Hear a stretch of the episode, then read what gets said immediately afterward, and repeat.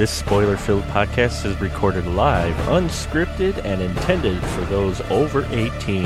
Now prepare your ears for the audio stimulation they've been waiting for all day as we step into the spoiler. So I think I think we've said what needed to be said with uh, Nightbreed, definitely. Uh, why don't we move on to our second romance film of the evening? Which is Frankenhooker. Anybody want to give the summary of Frankenhooker? Anyone at all? Uh, oh, I do it. I do Andrew, it. get Andrew to do it. Go, Andrew. little Eddie, little Eddie got a joke to tell. All right. Uh, it's it's it's about this uh, woman who's uh, you know her boyfriend is a amateur mad scientist and uh, he makes this present for her dad for his birthday as a remote control lawnmower. Goes goes haywire, chops her into pieces, but aha, aha, he's got a plan. So he he makes super crack, and all these hookers smoke it. They blow up. He uses the parts to put her back together, but she has the personalities of all these hoes in addition to her own. So you know things just get crazy from there. that's that's really well put. With Frankenhooker, I remember seeing it years ago, and just because the, it was a title that uh, you know I caught it back then because again I was 15. Uh, and there were reasons why I wanted to watch Frankenhooker. so, but surprisingly, this is actually a really fun and well-made parody that I would say rival a Zucker Brothers film. Paul, what would you say? I, I would agree with you. Uh, and in fact, I avoided it for the name because uh, I just thought it was going to be one of those like really stupid type of movies. But then when I watched it the first time, I was like, "Wow, this is honestly funny." Uh, and and like you said, it's it's a it's a probably a film that people don't give enough respect to just because of uh, because of its name. Yeah, I, I definitely. Well, that because you know it's it's more of the exploitation elements. But Dawn, would you say this rivals a Zucker Brothers parody? Sure. well, I mean, what what are your impressions of Frankenhooker? Your initial ones when you first saw it?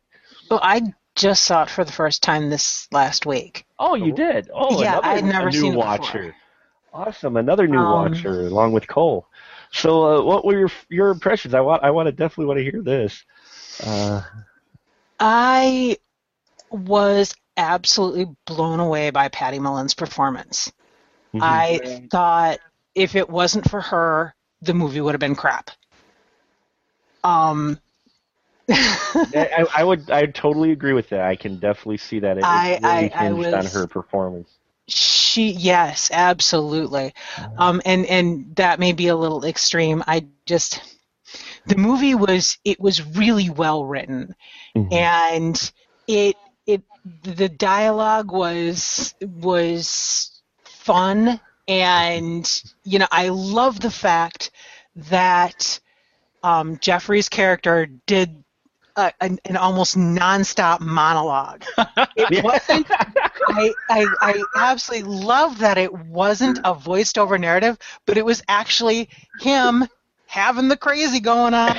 and he was just a talking and a talking, and he wouldn't shut up no matter what.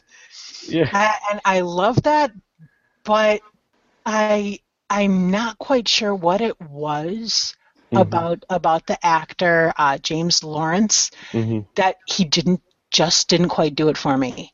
Right. I, I'm not sure if he was trying to be. He he got the deadpan monologuing off, but his actions were also really kind of passive. hmm But uh, Patty Mullen definitely did it for you with her. Oh God, yes. Uh, Cole, what about you, sir? You're you were a first time watcher this past uh, just today, in fact. Uh, right now. Yeah. right now. So your for your initial impressions with with Frankenhooker, uh, would you say it's a good Zucker Brothers parody almost? Um. Oh man. God. In comes the moment when I refer myself as a brutally ruthless, self-obsessed filmmaker. What was the budget for this thing? Was it Oh, really no two kidding. million? Couldn't have been.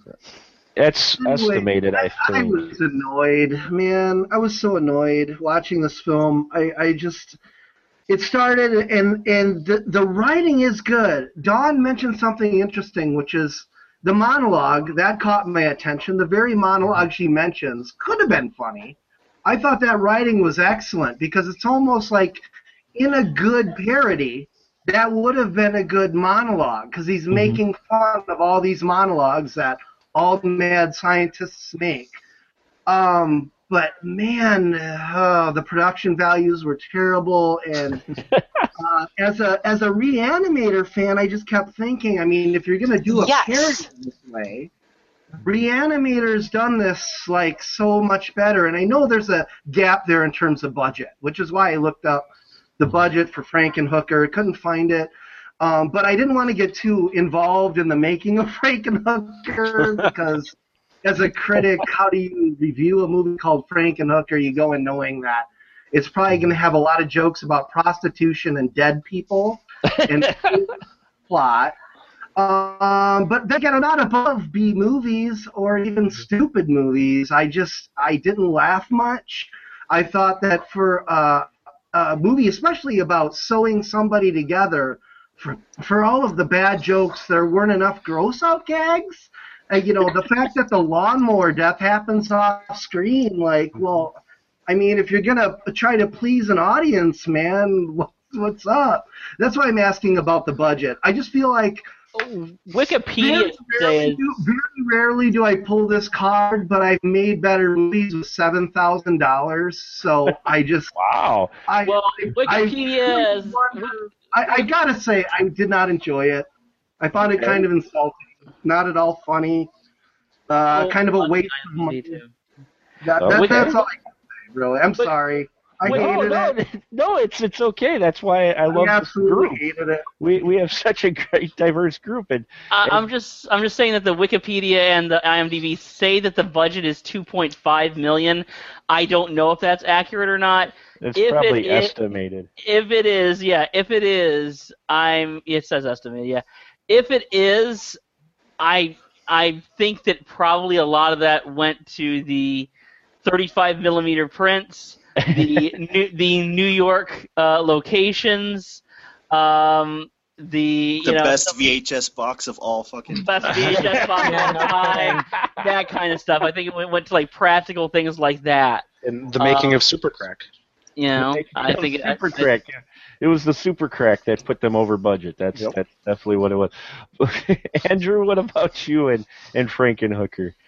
What about me and Frankenhooker? I was a 13 year old boy walking the aisles of West Coast Video in Atlanta, Georgia. Yay! I used to work there. And and I saw this box and I and it said Frankenhooker and I touched it and she says want a date and I'm like yeah.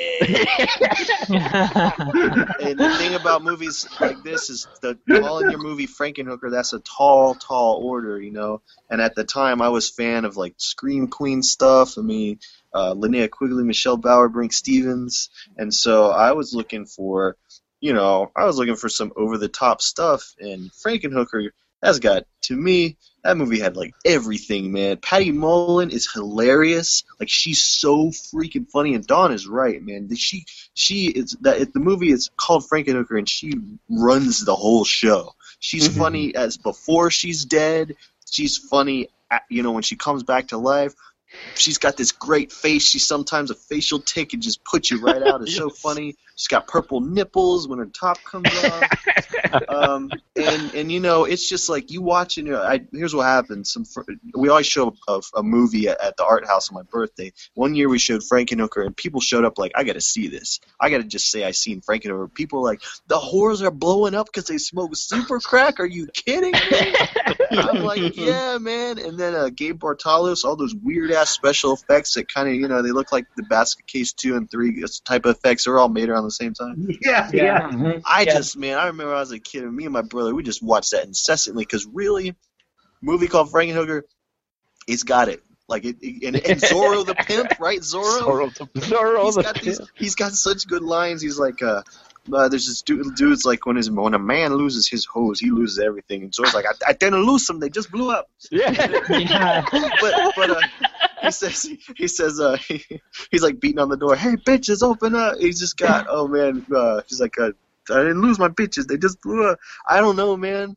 I, maybe it's nostalgia for me, but I show this movie to a, a room full of adults years after I watched it a lot when I was a kid. they they were all thoroughly entertained. And, and uh, James Lorinz, you got to remember, I've met Patty Mullen, I've met James Lorinz, I've met Frank Henenlotter. These people are hilarious people. Like they Yeah. are seriously funny people. And James Lorinz got a screw loose. And so so when he's like sitting there mumbling Chinese girl when he's going through the parts, that's what he's like in real life. And Patty Mullen also. She's like that in real life too. She's funny as hell in real Oh, life. that's great. I'm sorry if I went too long. Man. I love Frank. No, no, that's good. No, that's fine. Scott, what about you, sir? I'm with Andrew. I'm with Andrew. I love this movie. Uh, when I, of course, I first saw the trailer on some other uh, thing that was like released by Shapiro Glickenhaus or something like that. You know, I was like, oh my God, Frankenhooker! I got to see this. This is great. I and I remember finding that VHS box in a Video Merchant and uh, and uh, the to let people when we were referencing this just to make it clear for people, it had this great it has this classic collectible VHS box where you pushed the Frankenhooker on the cover and she said, "What date?" You know, and and I'm just you know, you, of course you'd grab this box from there and you just start pushing that and you just like you'd hear the people behind the counter just go. Oh, someone got the box again. Want a date? Want a date? Want a date? Must have driven them up a no- freaking wall. But the and so when I watched the movie, now I will admit that the first time I watched the movie and I watched it with uh people, I watched I had had people over like for I don't know, I think it was a sleepover. More people you were corrupting? Oh yeah, oh yeah. I was trying to corrupt all the people, all all the all the church people, all the. Did you have a bus that you routed people?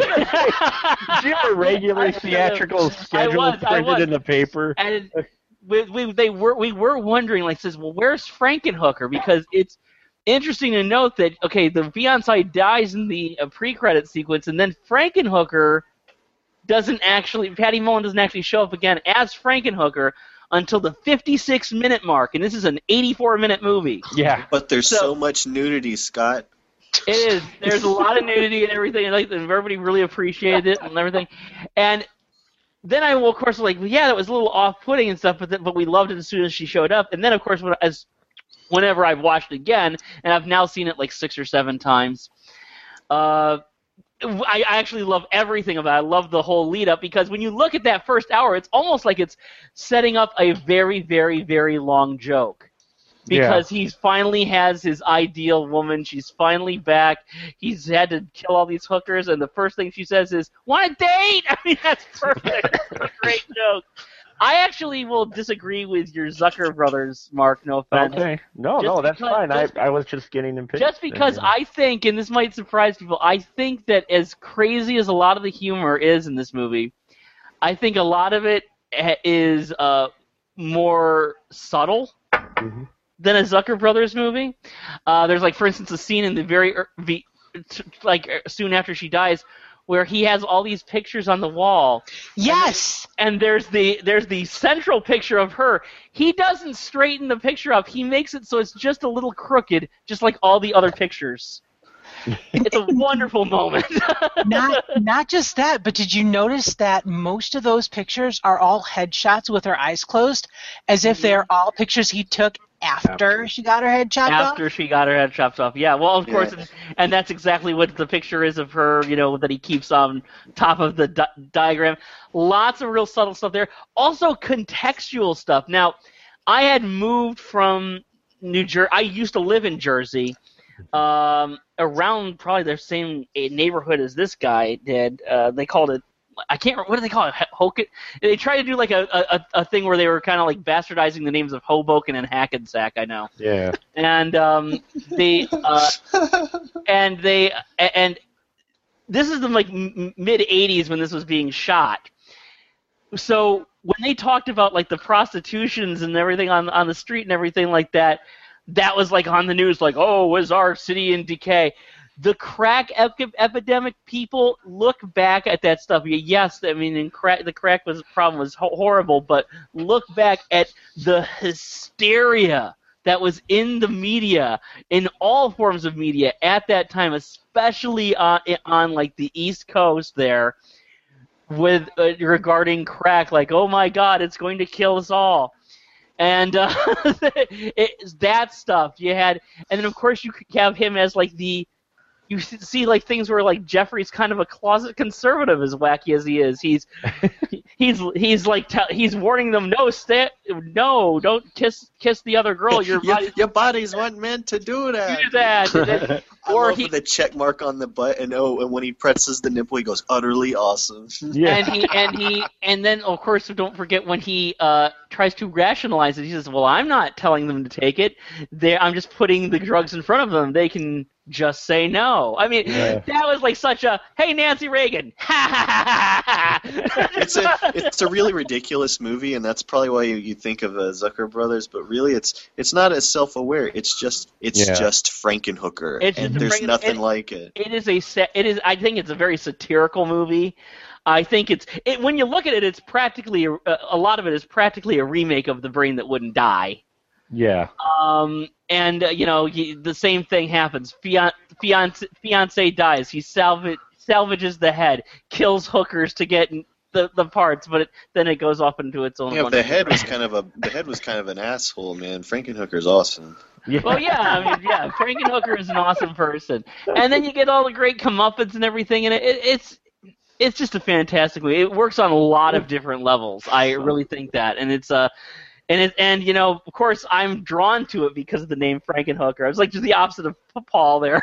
it's like I was actually like Frankenhooker, gimme, you know. it's like Yeah, it would have been a big it would have been a big disappointment if it wasn't that good. You know what I mean? Yeah. Right, Frankenhooker's right. a tall order, and I it's one of the few movies from around that time got a title that awesome that actually ended up being like, a great. I mean, it does what it says. It says what it does. You know? Yeah, it's there is- fantastic. Frank Henenlotter, it, it might be my Frank.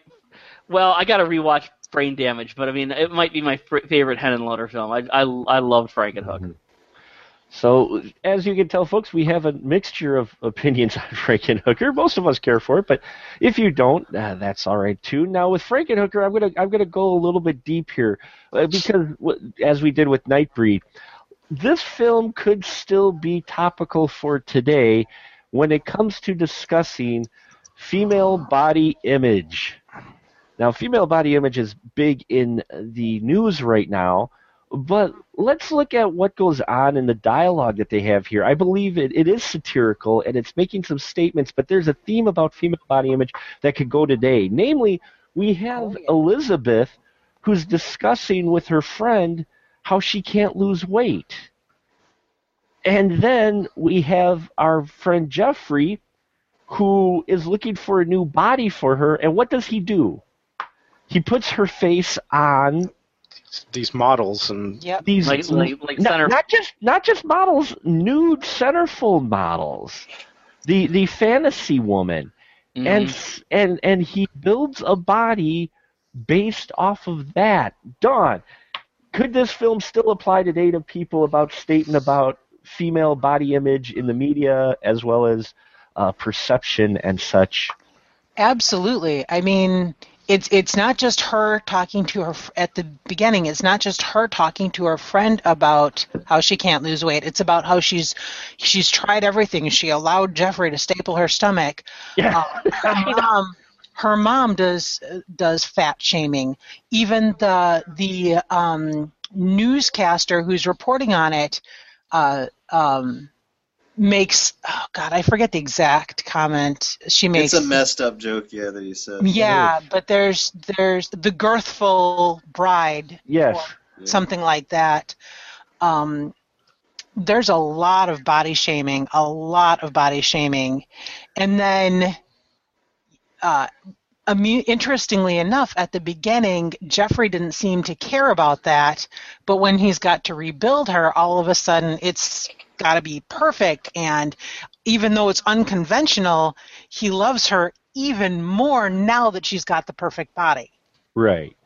and, and that I think says a lot. Right. But and then too, you think it's going to be that type of film all the way till the end, though, where she gets the come up and I oh, think Oh, that was great. I think the ending.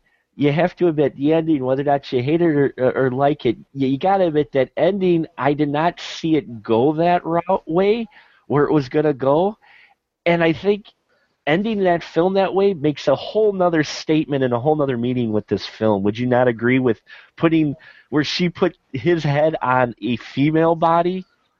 Uh, Andrew, what, what do you think uh, they were trying to make a bit of a statement there?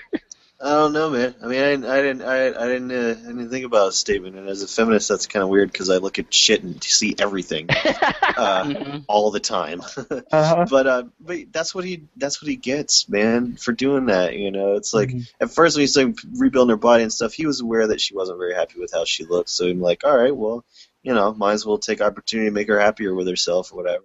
But you know, when she sees herself, she's horrified. She's like, "This isn't my hand. This isn't my breast. This isn't my legs." You know, and suddenly it's like, "Well, the old me wasn't so bad after all." Because what the hell is this shit? You know?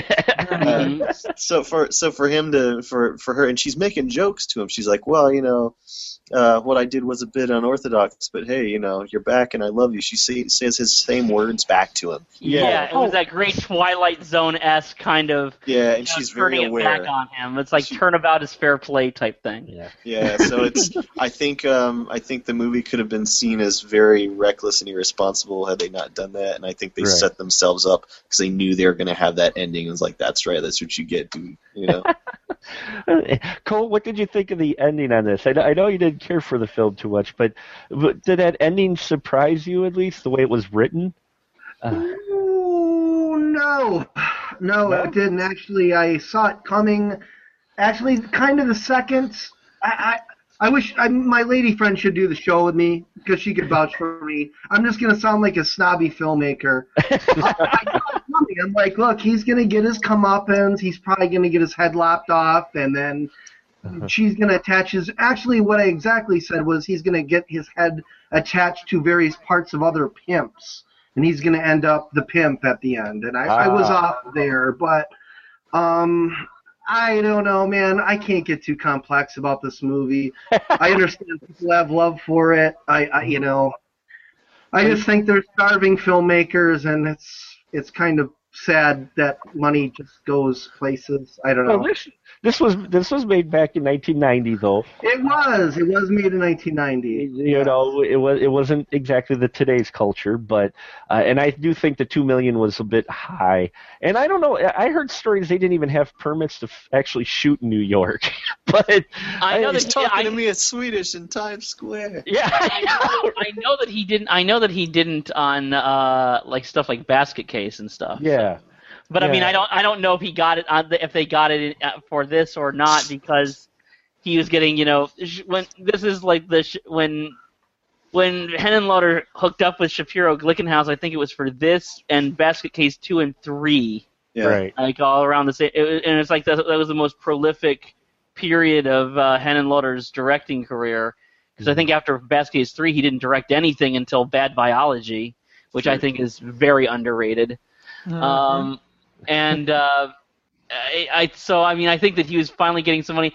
But you know what? I think that it's also a thing where you, when you start, you're an independent filmmaker. You're raising the money yourself. You stretch those dollars as far as you can go. Then you actually get like a big wad of cash to do a movie, or I mean, two point. I would say the effects. I would say it probably went to all those practical effects. There's tons of effects. In Well, And, al- and also, I think the I think the 35 millimeter film stock is a big step up from where he was and everything. And honestly, I think there's also when you get that, you'd be surprised because like, oh, okay, I have 2.5 million, but it's almost like I only have 1 million because there's a lot of overhead suddenly, Yeah, that's You know- that's true. A lot of people to pay off. Mm-hmm. and the video box would talk, man. And the video Yeah. box would talk. Dances with Wolves God. video box didn't talk. and they had a, and they had a blurb and they had a blurb on the poster from Bill Murray. Don't forget. That's right. Yes, That's there right. was a. Anybody a want to hear? yeah, everybody everybody know that story? Is that I think what was it? I think it was Bill Murray was editing Quick Change, which is another great movie. Oh yeah. That is a At the same movie. time, they were editing Frankenhooker, and you'd come in and watch it and everything. I guess, and someone correct me if I'm screwing this up. Henan, so someone was like, "Dude, get a quote from Bill Murray for the box." He's like, "I can't do that. I can't do that." And they, apparently, they went to him, and Murray said no. He said because he dis, dis, distasteful for him. But then, and he felt really shitty about it. And then Henenlotter's like walking down the street, and he sees Murray walking ahead of him. He's like walking kind of back, back, doesn't want to be seen. Bill Murray turns around and says, "What's going on?" And he's and Frank Avalon says, I, "I just want you to know, I'm I'm sorry. I didn't want to come to you in the first place. I don't mean to put you on the spot like that. I felt really bad about it because we had some good times." Blah blah blah. And just, and Murray says, "Now you can have your quote." and so if you look on the and on the posters, it said it says if you see only one movie this year, see Frankenhooker, Bill Murray. Yeah. I He's right, think- dude. I think I got that story right. I Yeah, I, I think I remember that as well, and it sounds I may like have gotten a couple details wrong. It, it does sound like something Bill Murray would do. Is okay, you're coming to me and now you're apologizing. Okay, now you'll get your quote. you know, it sounds like, it's like, Bill. well, I mean, I mean, I think it was also a thing of like, he was like, it would be like, you know, yeah, we're watching this guy. He's doing this crazy movie. It's pretty cool. And then some people, like money people, come in and start doing it. It's like, yeah. ah, dude, I didn't think this guy would pull a dick move like that. And then you're like, oh, it wasn't him. It was the other guys. Oh yeah, yeah, you can have a quote. I can see that. I would, I could see doing that. That Well, speak, sense to me. speaking of the budget and the effects in that, the practical effects in here, there are a lot of prosthetics used. Oh yeah.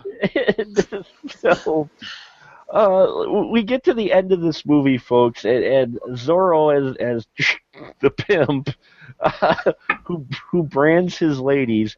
Good old Zorro. He shows up uh, and he gets he gets attacked as well by pieces parts.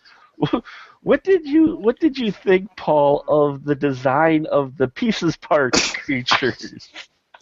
it's uh, hard to describe, but yeah, it uh, it was. Uh, I loved the little walking parts, and and then it, at first I didn't think about it because when he when the uh, uh, Jeffrey dumped all the things into that one cooler with the with the the sludge in there, Yeah, I didn't think anything would happen out of that, and then right at the end it, it paid off where where it just kind of spills out. And then you get all these like weird walking body parts attached to it and they they melded in. And it, it it was really an awkward experience but it was funny. I i, I couldn't help but laugh it was. It was really awkward. Uh, uh, Dawn, what about you? What'd you think of of that part with the the pieces parts getting their uh, revenge on the pimp? Uh,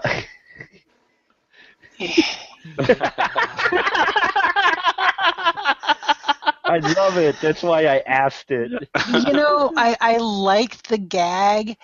Um, it, it I I was really confused about how those parts melded together when um, she didn't Elizabeth's hadn't, and then I remembered that oh yeah, the the whole cooler got um, struck by lightning.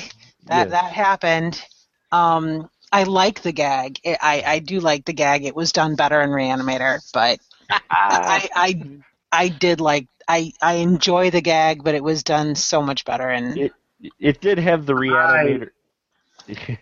it did have a, Sorry. a a reanimator feel to it. It, it really did. when when um, it when it like when said- it comes right down to it, Herbert West has my heart Yeah. Word! In a jar on his desk. in a jar on the shelf. Yeah. yes. but I I will say the practical effects actually look really good, uh, especially with the blowing up hookers. Now, I, I personally That was so thought maybe that's where a lot of their budget went to. Uh, you know, i think it was the guinea pig that blew up that took all the money Yeah, the cotton balls painted with magic marker. There- That's there was what there there was some creative camera work there, wasn't there, Andrew, with melding the live action ladies with the exploding ladies. Oh, dude, yeah, they had to they had to they had to stop in the exact pose of the uh of the um the dummy that they blow up, and that Yeah. as it in editing, that's actually you know really really tough to do because they had to they had to end up in the position of the thing that was built to blow. So I, that was a very ambitious thing to try to do, honestly, and, and to watch that movie just you know because I am a filmmaker and I, you know and I'm also Reanimator is my favorite movie of all time. It's like this this movie had guts for days trying to do a lot of this stuff that it did. You know that was a you watch it and go like, damn, I would never try it. You know Yeah. what I mean? I would Mhm. never try it, but they they really try. They really went for it, and uh, you know um, when they blow up, it's weird because like it really looks like mannequins blowing up. Like Yeah. it's it's not really gory, which was a neat choice. You know, uh, Mhm. because there isn't a whole lot of actual blood and guts in the movie, and uh, that's yeah, it's really kind of interesting, and it makes it even weirder and more original, I think, because it's not just like they blow up and there's gore everywhere. Um, they blow up and it's more like you know uh, A firecracker. fire, Yeah. firecrackers. You know, The film was a lot sillier than but that would have been than, disturbing than as hell. or brain or brain damage. yeah, it would have been disturbing as shit if it was all bloody and gory. You know what I mean? Like, uh, No, and this way it was funny too. Yeah, they could they could get away with these wild ass things they were doing. You, Plus a lot of the, I'm sorry, go ahead, Dawn. You wonder if they did that because of the whole uh, uh, experience that uh, was had when Evil Dead came out, and they had the X rating because there was so much gore that they chose to Mhm. go this direction instead. Oh, Frankenhooker still had to be sent back at multiple times in order to get an I R. think they did it because they were cheap. Honestly, I, I, I I mean, think I think those as- things were. yeah, They so- had the. They had they, they had plus a lot of those hookers and stuff were pl- played by actual centerfold models and Heather Hunter was actually in there. She The was Amber, wasn't she? The, adult star no uh, or- uh Chartreuse I think. Oh, was she Chartreuse? Uh, but yeah, it was uh, the adult star Heather Hunter who was a Yes. big who was actually a, a one of the top stars of the time. Uh, was was in there? Yeah. Uh, the um, there's the Blu-ray I think has an interview with one of the women that was in that scene, and she just talks about how hysterically funny making that was, how Mhm. much fun they had doing it. Well, yeah, especially when the crack comes out. super God. crack, the super like this crack shit's killing him. My super crack will do it a lot faster. See, and that's how. Yeah. And folks, that's how you know it was a '90s film and not an '80s film. Because if it was uh, mid '80s film, it would have been cocaine. right. We we've moved up in our our drug. Of And now they would call it Molly or bath salts or whatever these kids are taking now. God, if they remade Frankenhooker, I'd totally put Britney Spears as Frankenhooker. It'd be like the best. Man, her or, or Elizabeth Berkley. I wouldn't be able to choose. Oh, Elizabeth Berkley would make. a Oh, I'd make like Bride of Frankenhooker. Frankenhooker and put both of them. Bride of Frankenhooker. Yeah, like lesbian Bride of Frankenhooker. Oh, it'd be the best. Dude, your next movie. Oh, God. I could dream. I could dream. You know, as a director, I would, I would, I would love to have said I made a movie like Frankenhooker. Exactly. I would just love it. It's, to me, that's just a career-defining thing. To think he also made Basket Case. You know, Yeah, this is this is from the same director who's given us the basket case two films and that. freaking two B-movie classics in his lifetime. It's just, you know, it's the stuff dreams are made of. Yeah, and uh, and what's interesting too is uh, their choice of actor uh, actress for Frankenhooker. We've mentioned before Patty Mullen, who was actually really good in this, had not been in much. She was a penthouse pet, was she? Yeah. Uh, and so not much acting chops, but One feature film prior. yeah, her Doom acting. Asylum, which I hear is great. I have not seen it yet. her acting in here was really good from her special i mean the makeup effects but from her facial expressions in that and the character that she designed i mean did you expect frankenhooker to be like she was once we finally get to frankenhooker uh, dawn did you expect her to be like way she was uh, you know way she was portrayed way she was uh, the performance by patty mullen did, did, did you expect that at all I, I really had no expectations. okay Um, I, I I think I've I've said before I try very hard to go into most movies without knowing much, so there are no expectations because, you know, usually things disappoint. Um, right but I I wasn't sure at all what to expect, but I was just pleased to no end with how she turned out. I loved that almost all of her lines were direct quotes from, the the, other hookers hookers. Yeah. in the movie. And uh, interestingly enough, most of her quotes at the end, most of her lines at the end, after Jeffrey, you know, gets decapitated, were direct quotes from him. It's true. I you're right. I think each line of her dialogue was actually taken from previous lines of dialogue. Much of it, not all of it, Not but all of it, of no. it. Yeah, some original. and and I did I, I found that whole thing very interesting, especially when um, you were uh, when when we were discussing the whole um, surprise uh, what if we were surprised at the ending, Yeah. because the more I was thinking about it, the more it made sense. hmm if if she was repeating what had happened to her and to the hookers, it would make sense that she would repeat that.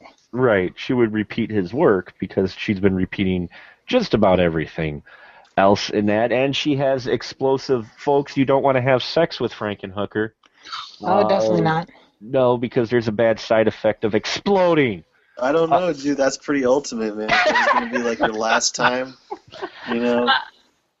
I didn't really feel yeah, I didn't really feel bad for the old guy in there. I'm like, oh well, he went he went out happy. He was he Yeah. was happy. He, That's he, he seems he seems so happy that I'm like, oh, that's kind of sweet. But isn't that rad though? That one that one guy's like he's hitting on her, and he's like, "How about a little fire?" But next thing you know, his head's flying out the friggin' window.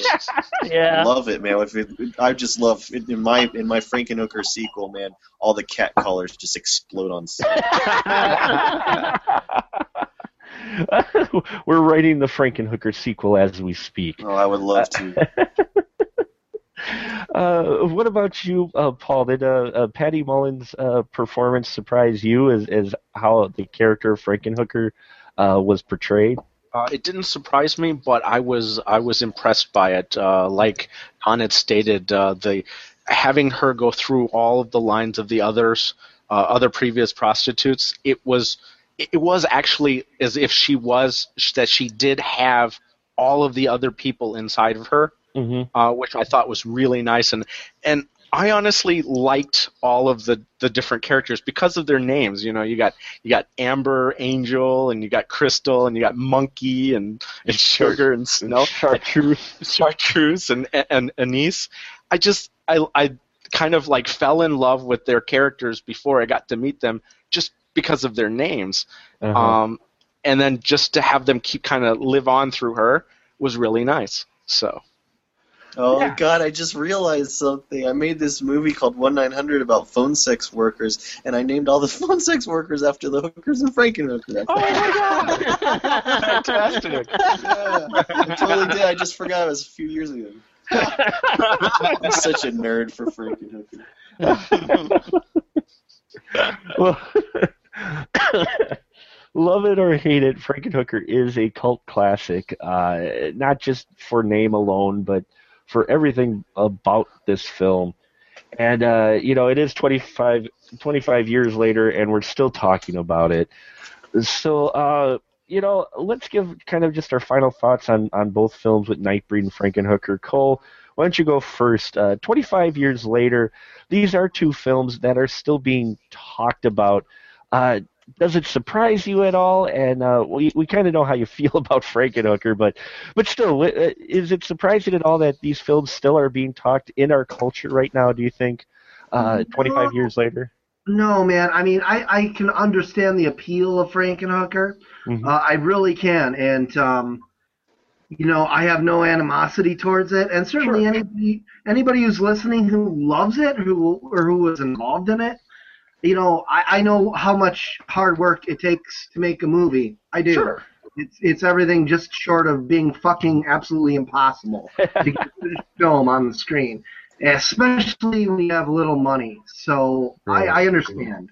Uh, on the other hand, I, I feel like uh, you know you, at at some point you you've got to uh, try harder and Mhm. uh, do something that is gonna open the hearts and minds of people, especially people who hate horror movies. Uh, but again, that movie was made in 1990, and I, I know, I understand the climate it was in when it came out. I was there.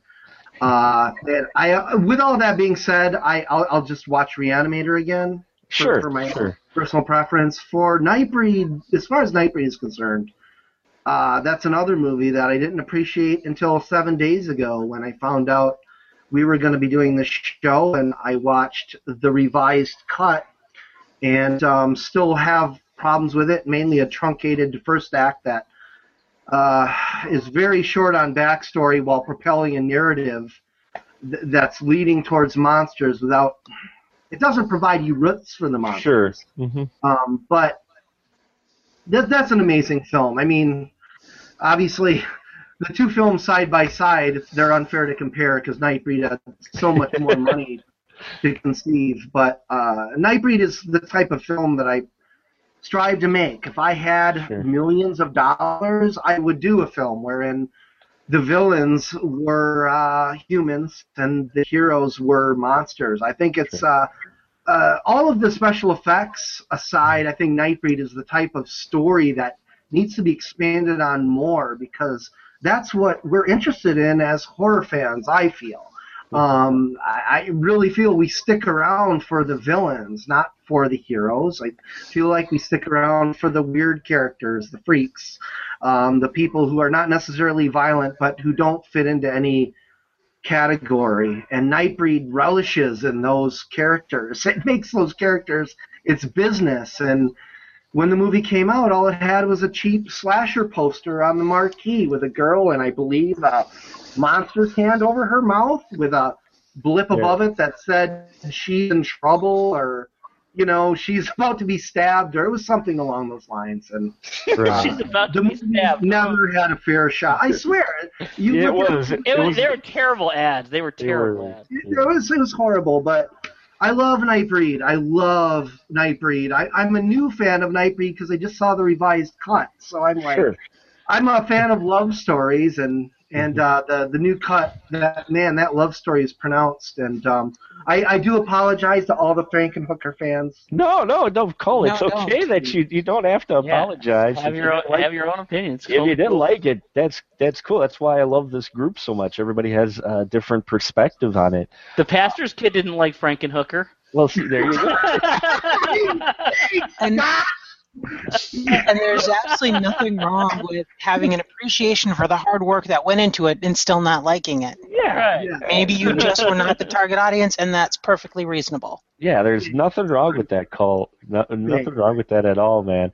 Uh, but definitely, uh, great opinion there on both those films. Dawn, what about you? 25 years later, we're still talking about Nightbreed, Frankenhooker.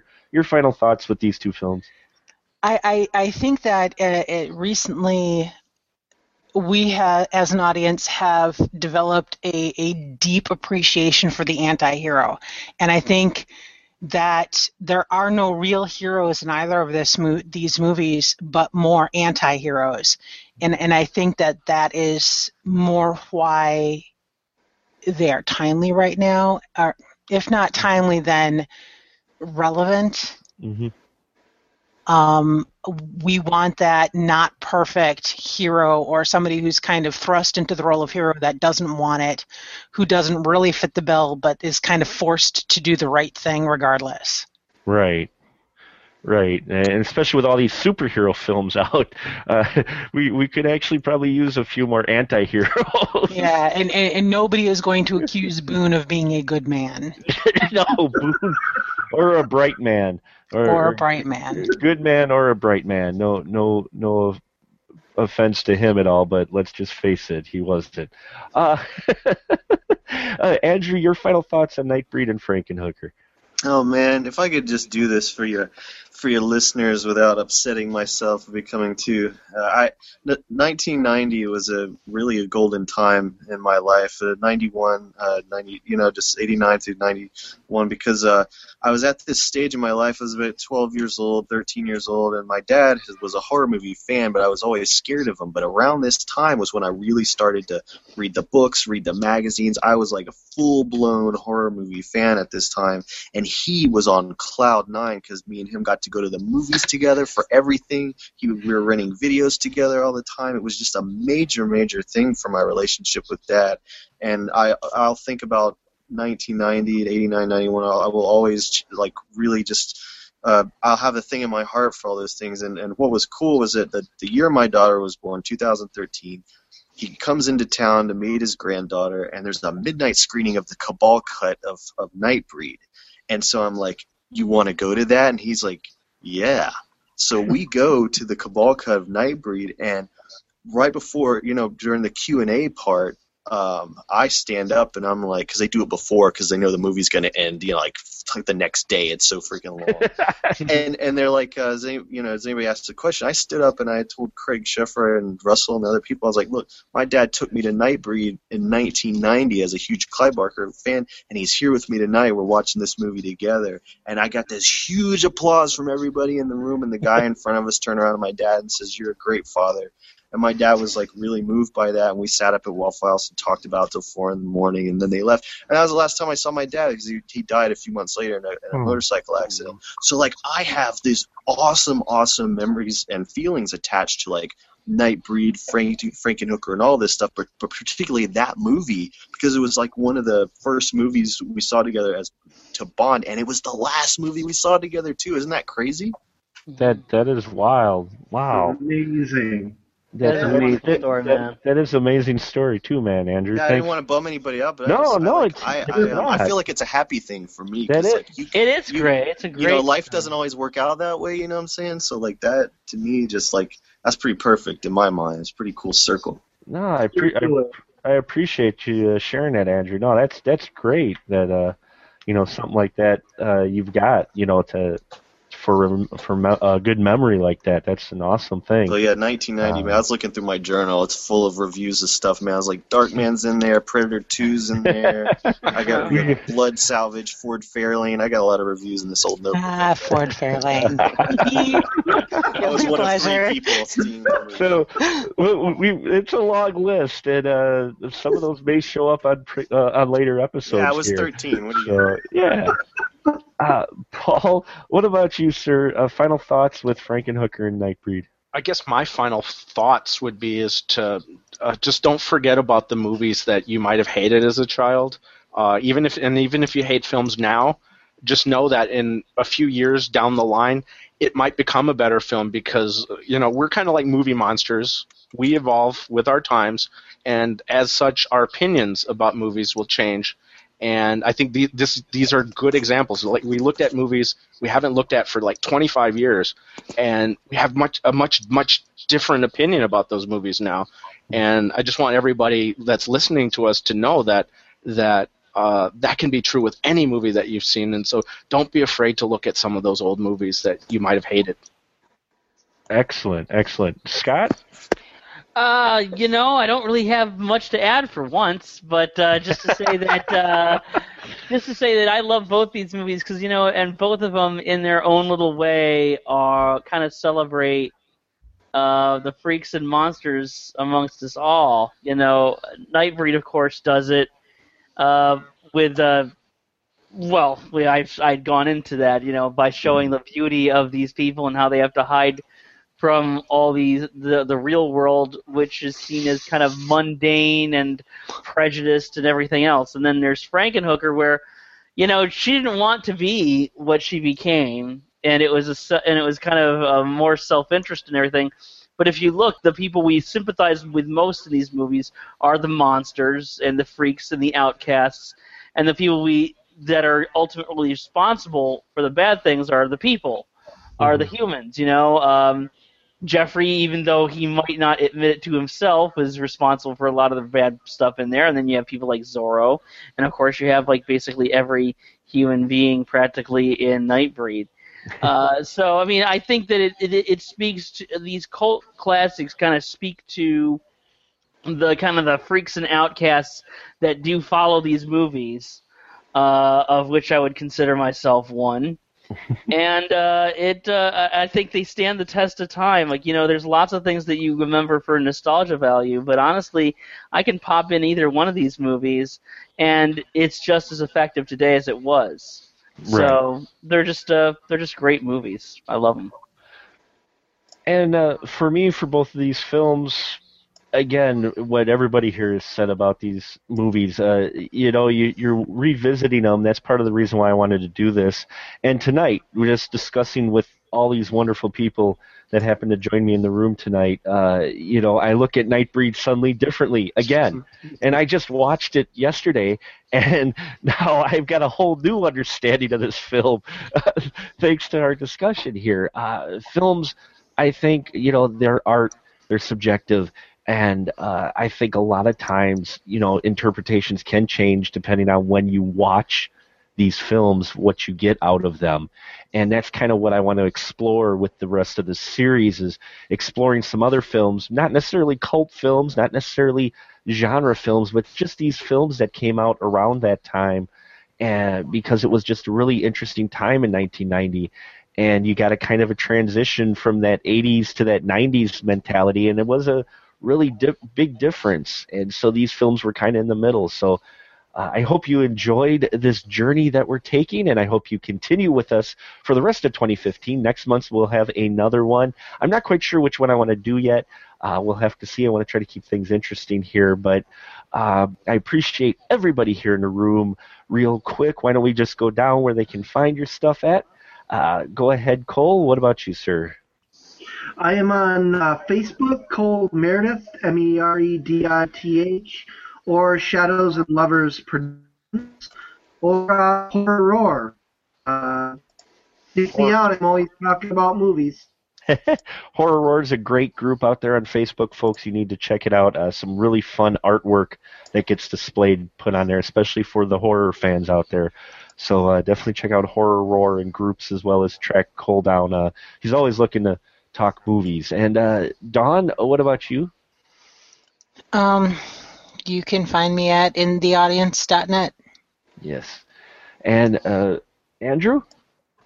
Oh man, hey everybody. um, so I have four feature films on Amazon on demand. I would love it if you would rent one, and uh, hope you enjoy yourself with that. Uh, one of them is called Fake Blood. Another one of them is called Mondo Gonzo. The other one's called uh, Pajama Nightmare, and my newest one on there is called The Underground Cinema with an S Cinema. Uh, yeah, rent them. They're like a dollar, two dollars, man. You, you, yeah, the, the, yeah. I would love it if you did. They're, they're fun. You'll like it. Got, uh, you know, it's it's stuff. It's good stuff. It's like if garage music except for uh, movies. uh, Paul? Uh, to kind of paraphrase Frankenhooker, I not only have all the right blogs, but I have them in all the right places. Oh, And one of Doctor those- Jersey Boy. Yes. and one of those places is forsakenfilmreviews.wordpress.com. Awesome. And uh, Scott? Uh, you can catch me at uh, movieocrity.com. That's uh, where I uh, post any of these podcasts I'm on. I do a lot of writing. I have a column that I do every week. Uh, and of course, I have episodes of my web series, Movieocrity, which you can also check out on Vimeo and YouTube. Excellent. And SpecialMarkProductions.com is where you can find links for all these fantastic and talented and smart people, as well as my stuff as well if you're interested. SpecialMarkProductions.com. There's a spoiler room link where you can go there, check out the archive of our episodes, or we are on iTunes and Stitcher Radio. You can, if you have an idea for the show, go to the Special Mark Productions forum at specialmarkproductions.com. Go there, sign up, and comment on these episodes. Let us know what you think. Let us know if there's any episodes you'd like to see on the show. Love to hear feedback from you guys. If you don't want to do the forum, we also have a email, uh, spoiler room. Uh, I believe it's the uh, spoilerroom.smp at gmail.com. So spoilerroom.smp, S is in Sam, M is in Mark, P is in Productions, uh, at gmail.com. So check those out. Love to hear back from you guys out there because part of the reason we do this is uh, for you folks, plus just to hear ourselves talk about movies because we love movies so much. But anyway, I thank everybody for joining us on this journey. Join us at least for our next episode. Look on specialmarkproductions.com for an interview with Patty Mullen. Uh, I'm working those details out now. I'm sending her questions, and as soon as I get those, I will be posting those on the site as well. You want to check out her thoughts uh, and what we've asked her.